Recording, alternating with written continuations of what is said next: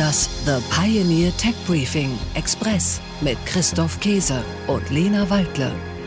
Herzlich willkommen, mein Name ist Christoph Käse und ich begrüße Sie zum Tech Briefing Express, einem The Pioneer Original. Und mit dabei, wie jeden Donnerstagmorgen, ist Lena Waldle. Hallo Lena. Guten Morgen, Christoph. Hallo. Wir freuen uns sehr, dass Sie dabei sind bei unserer kurzen Expressversion des Podcasts. Und in der heutigen Folge sprechen wir unter anderem über die Fusion der Deutschen Wohnen mit dem Vonovia-Konzern und wie der Immobiliensektor nachhaltiger und zukunftsfit werden kann. Tech Briefing, das Thema der Woche.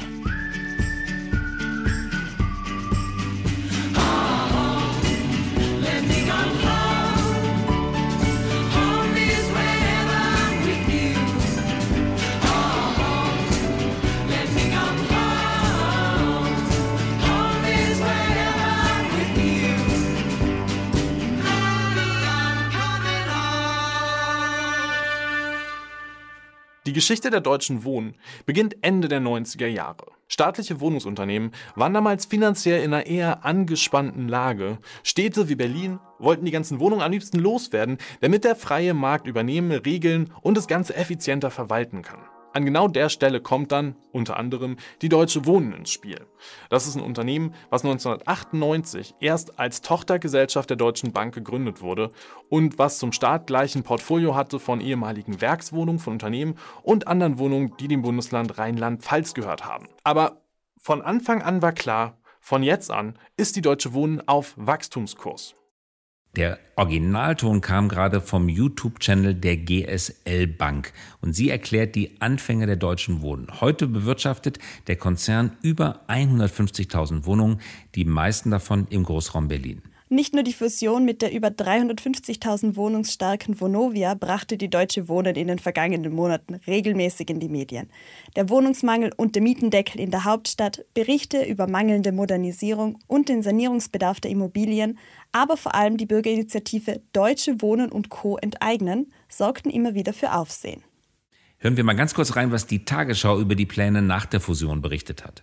Die Vonovia hat ihren Sitz in Bochum, einen Umsatz von 4,1 Milliarden Euro und verfügt über mehr als 415.000 Wohnungen. Die Deutsche Wohnen ist der größte Berliner Privatvermieter und hat zuletzt 1,5 Milliarden Euro mit ihren 155.000 Wohnungen umgesetzt. 114.000 davon stehen in der Hauptstadt. Die Fusion war nur der Anfang. Vonovia und Deutsche Wohnen müssen nun gemeinsam erarbeiten, wie sie ihren Wohnungsbestand fit für die Zukunft machen wollen. Wir haben einige der Herausforderungen und Aufgaben für die Immobilienwirtschaft herausgearbeitet. Ziel ist es, diese Wirtschaft nachhaltiger und effizienter zu machen. Fünf Punkte haben wir identifiziert. Fangen wir an mit Punkt eins. Erstens, es wird Zeit für eine echte Digitalisierung des Immobilienmarktes. Smart Homes mit Smart Meters beispielsweise und Smart Grids können den Energiebedarf und Energieverbrauch von Immobilien viel besser planen, als es heute möglich ist. Wohnblöcke könnten sich zu eigenen Prosumentenzellen entwickeln. Was ist das Prosumenten? Die Mischung aus Konsument und Produzent. Also diejenigen, die Strom oder Wärme selber herstellen, die können diese Wärme selber nutzen. Sie können sie auch exportieren wenn ein Überschuss besteht, gleichzeitig aber von der Außenwelt, also von einem anderen Wohnblock oder der gesamten Stadt, Energie, Wärme importieren, wenn die eigene Produktion nicht mehr ausreicht. Das heißt, jedes Haus importiert nur noch jene Energie, die es nicht selbst erzeugen kann, sei es durch Solar, Geothermie oder Wind. Dafür wird jede verfügbare Fläche für die Gewinnung von Energie verwendet und überschüssige Energie in das Stromnetz eingespeist. Davon sind wir heute noch weit entfernt. Aber genau hier liegt der essentielle Beitrag, den der Immobiliensektor beim Klimaschutz spielen kann. Denn es entfallen rund 41 Prozent des gesamten Energieverbrauchs in Deutschland auf Privathaushalte und Gewerbeimmobilien. Und das im Vergleich zu etwa 30 Prozent Energieverbrauch beim Verkehr und 29 Prozent in der Industrie, wie die DENA, die Deutsche Energieagentur, errechnet hat. Und diese Angaben beziehen sich nur auf den Teil der Energie, der für den Betrieb der Gebäude eingesetzt wird. Der hohe Ressourcenverbrauch des gesamten Lebenszyklus einer Immobilie, von der Materialherstellung über den Bau bis zum Abriss, ist hier noch gar nicht mit eingerechnet. Und damit, Lena, kommen wir gleich zum zweiten Punkt, nämlich der Immobiliensektor könnte eine führende Rolle im Energiesystem der Zukunft spielen. Wir haben das im Tech-Briefing schon einige Male beleuchtet.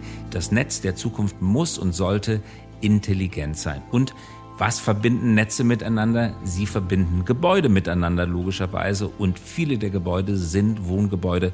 Wohnimmobilien müssen also, können eine wichtige führende Rolle im Energiesystem der Zukunft spielen. Und vor allem auch deshalb, weil man den CO2-Ausstoß von Gebäuden nur dann verringern kann, wenn die Häuser deutlich effizienter gestaltet und besser isoliert werden. Denn der Gebäudesektor allein stößt rund 38 Prozent des gesamten CO2-Ausstoßes Deutschlands aus. Dabei werden während der Bauphase nur etwa 20 Prozent der Treibhausgase generiert, die restlichen 80 Prozent der Belastung entstehen im laufenden Betrieb der Immobilie.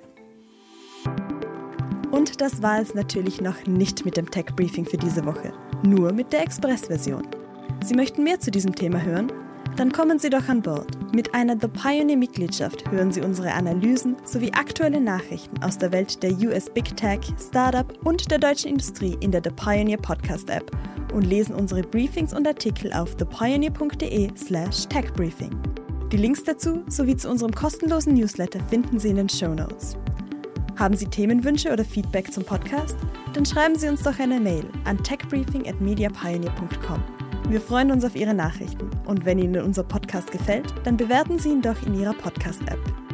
Im Podcast gibt es außerdem ein Interview mit Sebastian Kräft. Er ist Gründer von Metals Hub, der mit seiner Online-Metallhandelsplattform gerade eine Partnerschaft mit der London Metal Exchange angekündigt hat und im Übrigen mit seinem Team Gewinner des Tech Briefing Startup Preises ist. Es lohnt sich da reinzuhören. Interessant, was dort auf dem Markt passiert. Und wir haben gelernt, Nickel ist zurzeit ein noch viel interessanteres Edelmetall als Gold. Also wer überlegt, Gold zu kaufen oder Bitcoin, mal einen Blick auf Nickel werfen. Wir wünschen noch einen guten, erfolgreichen, goldigen oder man könnte sagen nickeligen Tag. Herzliche Grüße, Ihr Christoph Käse und Ihre Lena Waldler.